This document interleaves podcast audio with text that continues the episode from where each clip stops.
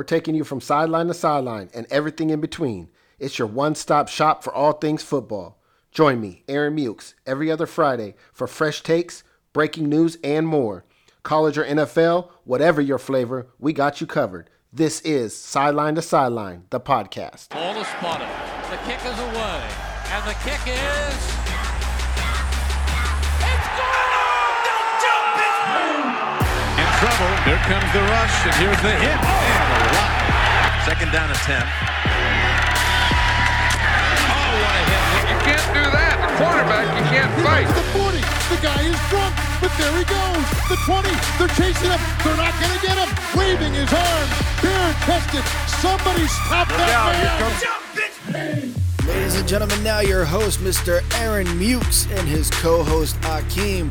This is your one stop shop for all college and NFL football. Here is Sideline to Sideline.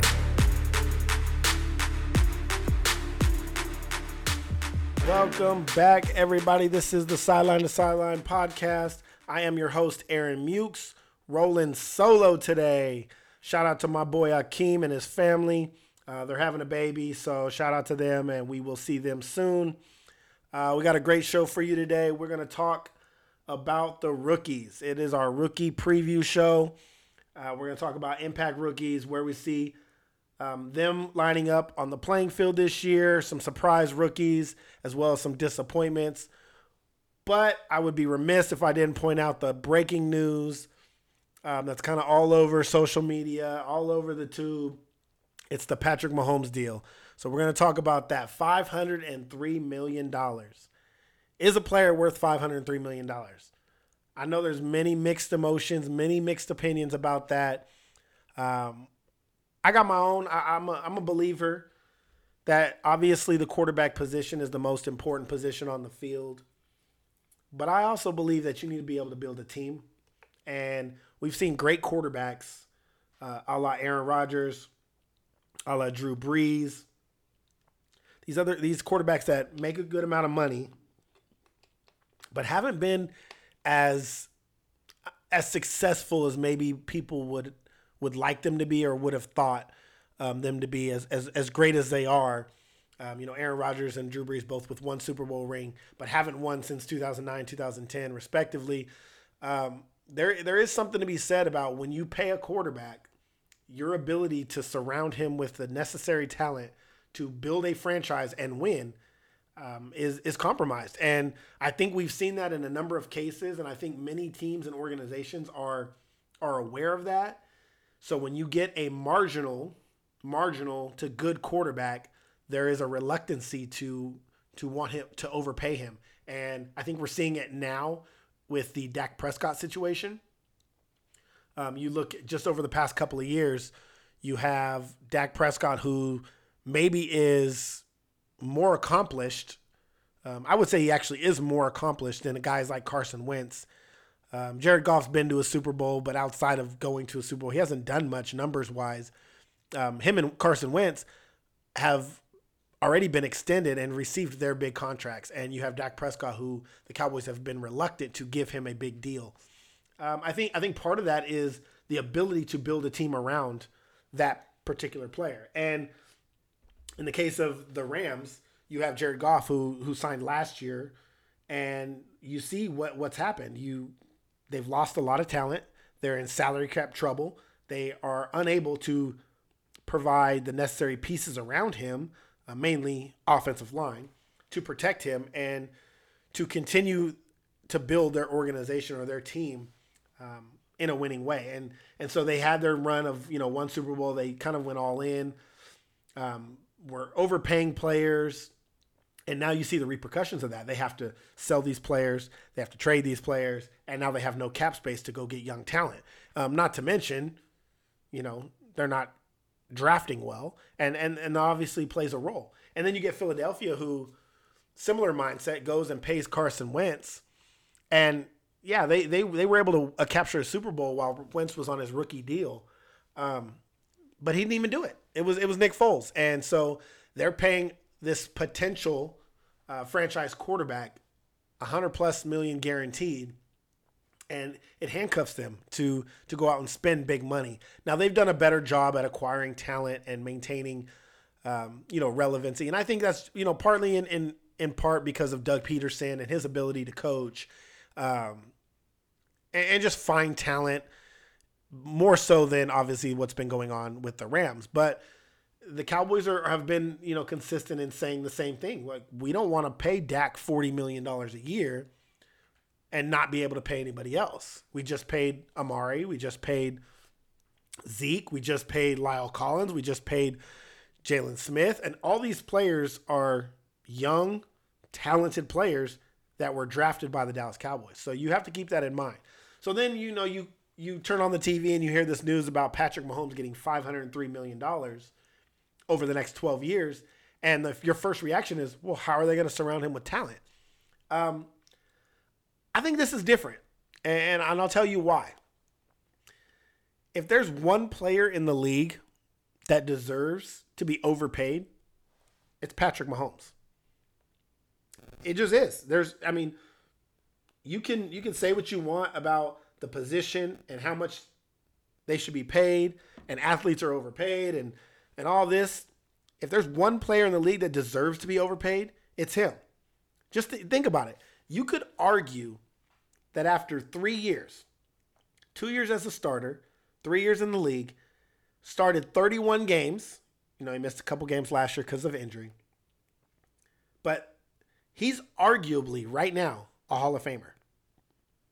Yeah, a Hall of Famer. And I know I'm going to get a lot of shit for this, but he's arguably a Hall of Famer. Think just think about think about these numbers. Think about think about these statistics right here. Okay? Patrick Mahomes in 31 career starts. 76 touchdown passes. Most ever.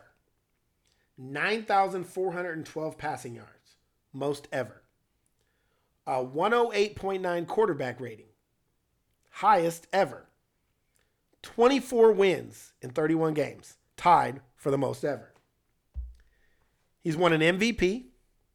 He's a Super Bowl champ. And he's a Super Bowl MVP. Not to mention, there's more. He's a two time AFC West champion. He's a two time Pro Bowler. He's a first team All Pro. He threw for 50 touchdown passes in a single season. And he's an AFC champion. And I didn't even mention the fact that he was one offsides penalty away, which was pre snap, from being in a second Super Bowl, his first year as a starter, and probably winning that game because the Rams in the Super Bowl were atrocious. So just think about those those numbers and those statistics. He's arguably right now a Hall of Famer. He's done more in 2 years than good quarterbacks do over the course of their career. So if there's one person that deserves to be overpaid, it's him. Not to mention his ability to be a leader. He's his leadership qualities, they're raved about by both his head coach, his offensive coordinator, his quarterbacks coach, his owner, as well as his teammates. He doesn't get any trouble off the field. He's been a model citizen. He's consistent. He's approachable. The media loves him. Um, even though he does sound like Kermit the Frog, the media loves him. But he's just an all around typical athlete that you would say you want your athlete to be modeled after. So why wouldn't you pay him? Then we want to talk about the 503 million and how that's going to impact the Kansas City roster and their ability to to continue to build their team around him and and still produce, you know, quality quality product, um, stay consistent and, and be in the race every year. Well, you know, you see you hear the number 503 and you think it's automatically not a non-team friendly deal. When in fact, the the extension doesn't kick in until after the 2021 season.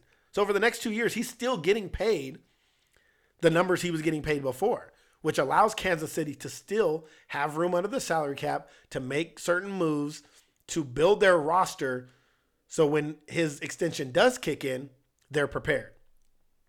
Doesn't get more team friendly than that. What this deal showed me was a sign it was like a sign of respect from both Patrick Mahomes and the Kansas City Chiefs. It's unheard of in the NFL, man. It, very few times. I believe Michael Vick, Donovan McNabb, Brett Favre, Drew Bledsoe. Those are some of the, the guys that have signed super long extensions seven, eight, nine, ten years at the quarterback position. And none of them have re- ever really seen the end of their deal. It's rare you sign a guy for, for 10 years and he's seeing the end of that contract. I think I think we will see the end of Patrick Mahomes' contract in Kansas City. I, fi- I find it very, very interesting that he was willing to take that long of an extension. I think it's a huge sign of respect for the organization as well as them respecting him. Because five years from now, who's to say he couldn't make $60 million a year? That, that might be the market. And, and who knows, they may re- restructure and all that stuff. But as of right now, not many players are looking for 10 year deals.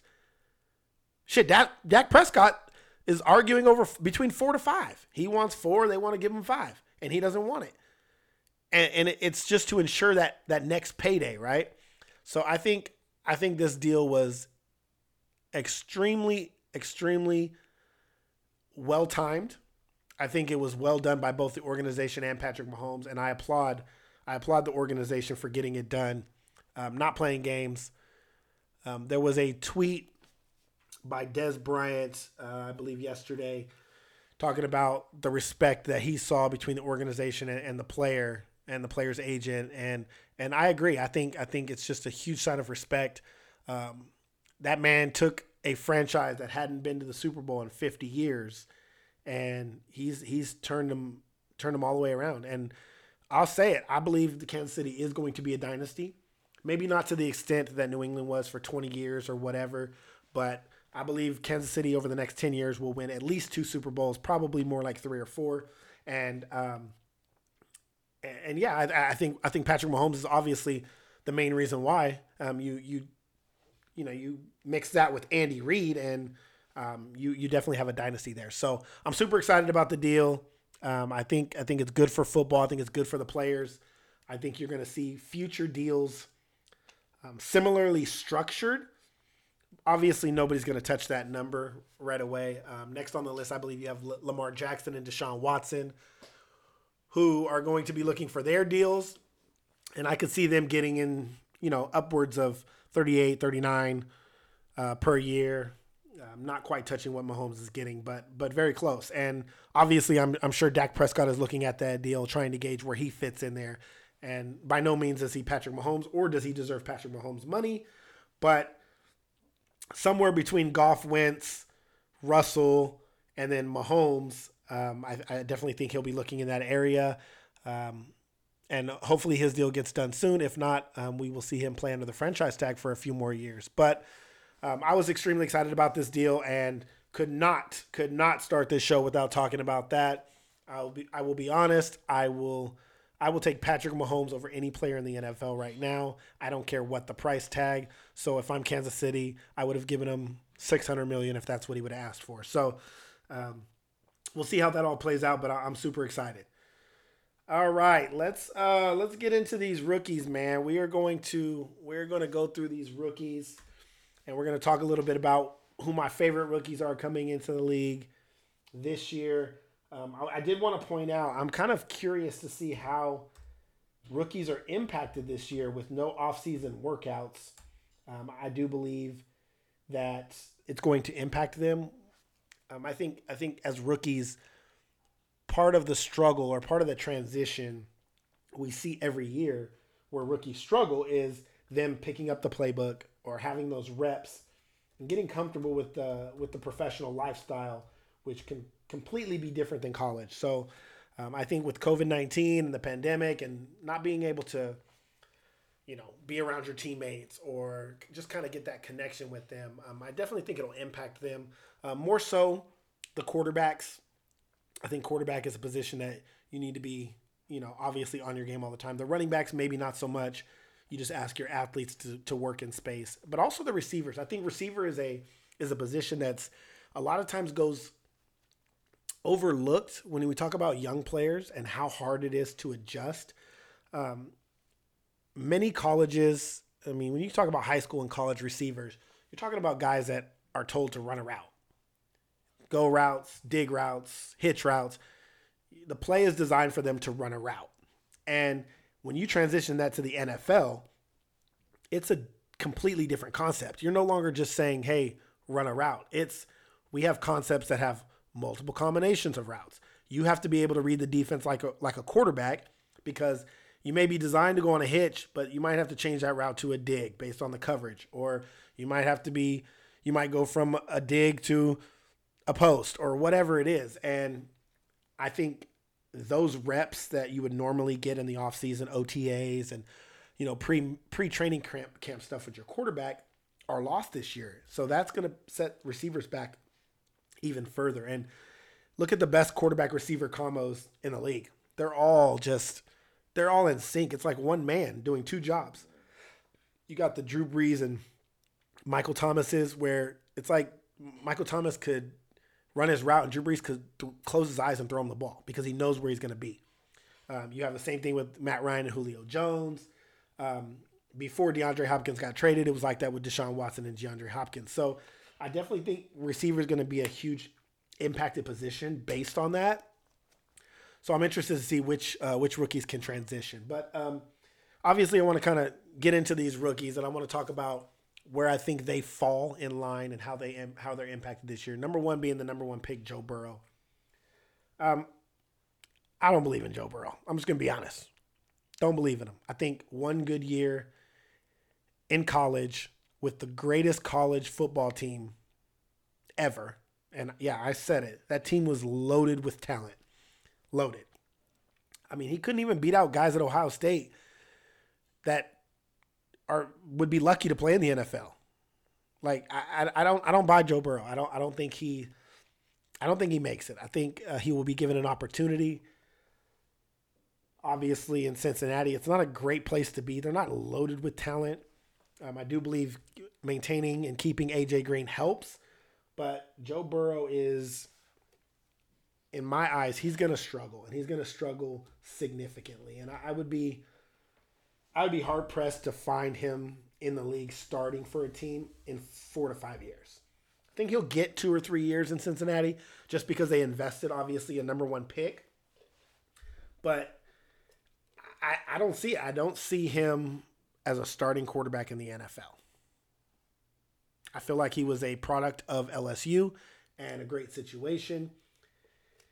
And I, I, don't know. We'll see. We we will see. I just I just don't buy it. So Joe Burrow is probably the lowest, the highest drafted rookie that I'm the lowest on. He's just. I think he's going to be average. I think he'll be a career backup. Um, I could see him being on the bench within two to three years. So I don't want to spend a whole lot of time on Joe Burrow just because I don't believe in him. The rookie I really, really want to talk about that I'm super excited about is a receiver, and I believe he he might end up being the very best player in this draft. And I think he went to the perfect situation. Um, there's there's two of them. First, I want to talk about J.K. Dobbins. I think J.K. Dobbins is an absolute stud. I think he went to the perfect situation in Baltimore. I think that by the end of this season, I think J.K. Dobbins and Mark Ingram will be basically splitting carries there. I know they got some other guys that they they like to mix in there, the Gus Edwards and um, kind of the little receiving back from Oklahoma State. I, that's all night, but this is a running football team. They like to get downhill. They like to punch you in the mouth and like to run the football. And obviously, Mark Ingram fits that mold, but J.K. Dobbins is an absolute beast. And um, I'm, I'm super excited, super, super excited about J.K. Dobbins. Um, he's going to be a franchise running back. He is going to be Baltimore's main guy after this year. And I'm going to say it right now. I think there's a slight chance, there's a slight chance, slight, that he wins Rookie of the Year, Offensive Rookie of the Year. I'm going to give it to Joe Burrow only because of opportunity. He'll he'll get the opportunity to play the whole year. He's playing the quarterback position, and normally the quarterbacks are the ones that get looked at. But if for some weird reason Mark Ingram gets hurt and J.K. Dobbins becomes the every down starter in Baltimore, he's going to have a monster year. The other guy that I think could have a monster year, and it might surprise some people, um, he's not going to be the number one on that team, but I love the I love the fit Justin Jefferson has in Minnesota. I think with with Stefon Diggs' departure to Buffalo and the type of offense, well, I shouldn't say type of offense, the type of quarterback that Kirk Cousins is, I believe Justin Jefferson fits perfectly. I think he will be a PPR monster um, to you fantasy guys. I think he's going to catch a ton of passes, and his abilities, like after the catch and just finding open space, and he he's a great route runner. I I really really really like the way he fits in with Minnesota. I think that he's a he's a guy that's going to come back. One of the few rookies that's going to come in and impact a team right away. And you got to remember, Minnesota's already a playoff team. So they they're they're a playoff team that's already built to play in the playoffs. They have a veteran quarterback, a very good defense, a very good running game, and then you add this this piece of Justin Jefferson, and you know obviously losing Stefon Diggs hurts. He was a, he was a playmaker, but you know that controversy that he had there, and obviously he wasn't happy. Um, I think I think that's big. So I think Justin Jefferson will come in and will impact um, significantly, and I think it'll be a, an immediate impact. I don't think there's going to be much of a learning curve. Um, I, I just I, I just like I just like the fit. I feel like the fit is is good. I mean, he was a Biletnikoff Award winner. Um, obviously, you know he would again with Ja'Marr Chase and LSU. They they were studs everywhere. Um, I, think he might come in and catch hundred balls and if not, very close. Um, and if he does that, obviously he'll be right up there um, as one of the top rookies this year. So Justin Jefferson, mark that down. That's a name to watch. I really, really, really like him. Um, the last guy I want to talk about on the offensive side of the ball, uh, maybe, you know, I, I kind of like him. Just again, it's a receiver. Um, I don't know if he'll have the impact this year that I wanted or I expected had we had a full offseason program. Um, but with with the transition of Philip Rivers to to Indianapolis, I feel like it's a good fit. Um, I know what kind of gamer Philip Rivers is, and that's Michael Pittman Jr. I think the second rounder he was. I felt like he could have gone higher. I, I, I really like his skill set. Um, you know, I've seen comparisons to like Vincent Jackson, um, who who I loved by the way. I'll, hopefully he can stay healthy, unlike Vincent Jackson, but um, Vincent Jackson is a, is a good comp, but I think that the way Rivers throws the ball and what he looks for and his his kind of kind of a gunslinger mentality, I think Pittman fits in perfectly. Not to mention it gives gives somebody on the other side of T.Y. Hilton who's obviously getting older, who's been banged up over the last couple of years. Um, they lost. Who did they just lose? Um, I believe they just lost Devin Funchess. Um, they got Parris Campbell coming back, who was injured all of last year. So you move Parris Campbell into the slot, and you put Michael Pittman on the outside, along with Ty on the outside. Um, they got a lot of weapons over there in Indianapolis, man. And I think with Philip Rivers, I, I think it works. I think Philip Rivers is a guy who likes to spread the ball around, and and Michael Pittman's. I mean, the dude is 6'4", 220. I mean, he's he's a physical specimen, an absolute beast, and I think that um, I think he'll fit right in with with the way Indianapolis kind of wants to run their offense. Obviously, they're going to be heavy play action, which I think could be some, you know, for some big plays for him. Um, with that running game and that offensive line, I think I think Michael Pittman is going to be a, a surprise uh, to many to many many many uh, people this year. So, um, switching over to the defense, we all know who the best defender coming out of the draft is. I don't think it's close. I think this dude is an absolute beast. Um, it's just unfortunate he went to the one team that is in the division with my Cowboys, and that's Chase Young. Um, watching him at Ohio State was just pure domination. You see the way he dominated. Um, and to be honest, I don't think it's going to change in the NFL. I think he's going to be an absolute stud. I do think that Washington is a obviously they're kind of rebuilding. I don't know if they're in a transition or they're trying to rebuild, but they've always put together a pretty good product on defense. So I think they'll be fine there. But offensively, they're going to struggle, and I think that's going to be a lot of playing time um, for Chase, and I, I, think that'll help him. He'll he'll get familiar with it um, really quickly. Um, I don't know how many, you know, everybody wants to talk about like projecting sacks and things like that. I don't know how many opportunities he's going to have to sack the quarterback. Um, just because I think they're going to play from behind a lot. I think teams are going to run the ball a lot on them. So I, I, I figured I'm going to give you some numbers. Um, I think he finishes the year with about 10 and a half sacks. And I mean, for a rookie, that's that's great. Um, if he went out and got 15, 16 sacks, would it surprise me? No. But I put him at about 10 and a half sacks. Um, he's that type of player. He's that special. I do think that he's going to have um, he's going to have that immediate impact on the defensive side of the ball and definitely a building block for the for the Redskins. Um, or maybe I shouldn't call them the Redskins anymore. I know they're going to they're to change their name, but um, for Washington, I should say. Um, definitely a huge impact coming in right away. Uh, the second guy I want to talk about on defense, I was kind of disappointed um, that my team did not draft this player. Uh, we we went CeeDee Lamb on the offensive side of the ball. I do like him, by the way, but uh, just in Dallas's offense, I don't think he gets much opportunity this year. Um, but the Giants got Xavier McKinney, but the guy who I felt like I feel like is the best safety in this league, or in sorry, not in the league, but the best safety in this draft class was Cleveland Browns Grant Delpit. I thought that was a I thought that was an absolute steal at the 44th pick. Um, I think a lot of his stock went down towards the end of last year, and then you know going into the offseason and the combine, and you know maybe with all the COVID stuff, who knows? But I, I felt like his stock went down. Um, but I I love this guy. I think he's I, I believe he won the Thorpe Award um, as the top defensive back. Um, just goes to show you how deep LSU was. Absolute stud. Um, he, they they talked about how many missed tackles he had, and he was he's he's the type of guy who likes to he likes to hit, and you can see that. So I think obviously there's some there's some learning curve there, especially in the NFL where um, hitting is illegal in most cases. Um, you know, guys that don't know how to tackle usually struggle at first. They uh, you know missed tackles in the NFL are something that coaches do not like. But he's got he's definitely has all the tools to be a, an absolute playmaker.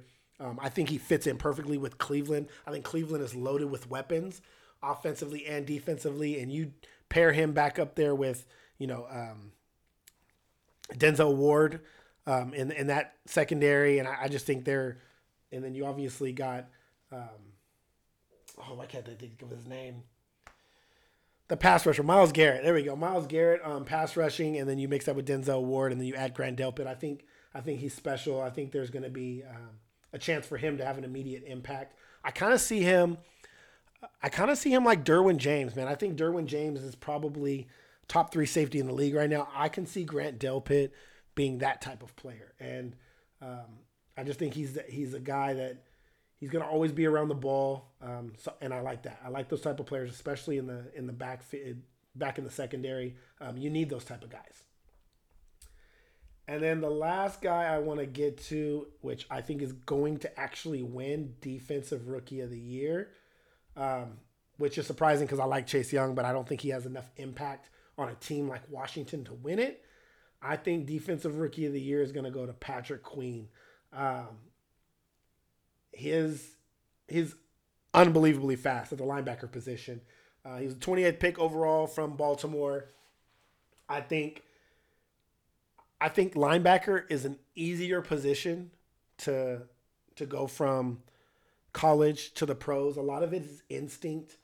Um, I, I think he's I think he's going to be an every down player in that defense, and I think that obviously when C.J. Mosley left a year ago, it left a hole there, and their defense is really good. Like they already have a, a legit solid defense, and I, I think Patrick Queen is going to fit right in. I think he's going to have a ton of tackles. I think he's going to be a playmaker all over the field. Um, and so with that, with that Baltimore kind of stigma of having a great linebacker, I don't want to say he's Ray Lewis because he's not, but kind of fitting filling that void. I think I think Harbaugh knows how to get the best out of his players that defense for some reason is always good. They always find talent. Um, to me, they have one of the best secondaries in all of football, if not the best.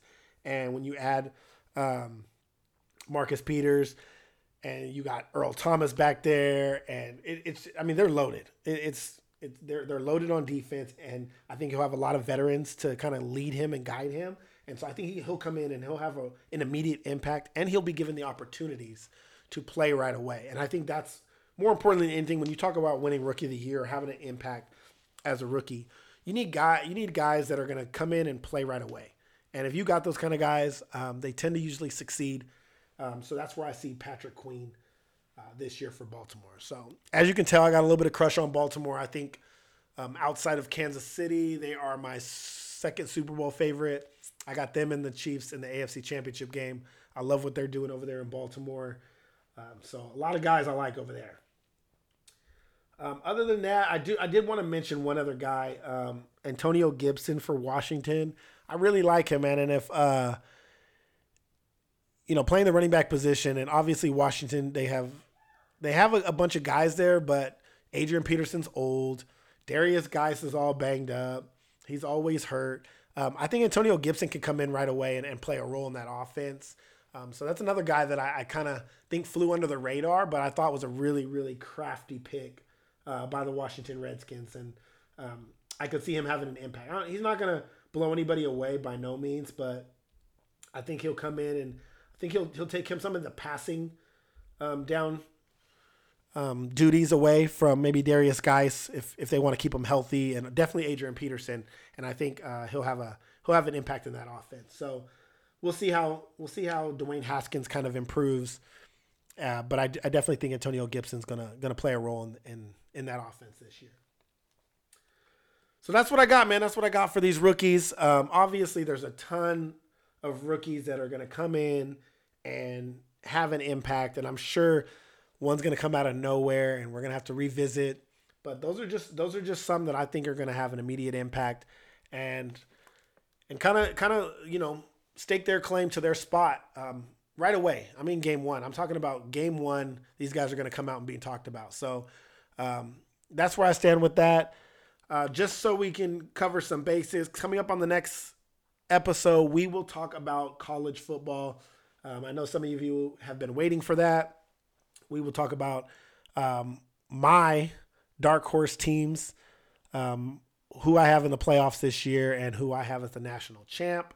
Um, and then we got some special guests coming up too. We're gonna do a couple of couple of couple of episodes with some special guests. We're gonna have a fantasy episode um, as we get ready for fantasy drafts to start. Um, I will start recording those, and then we will get live here shortly. So um, right now we're only at every other Friday. As the football season approaches, hopefully we have one. We will start to produce more shows, and we will be releasing content uh, weekly, maybe a couple of times a week.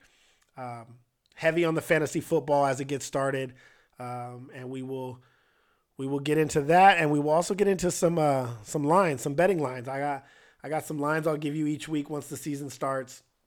So just so you uh, just so you guys know what's coming up, we appreciate you guys watching. Um, I'm sorry, we appreciate you guys listening. Hopefully, you guys watch once we go live. And uh, until next time, we will see ya.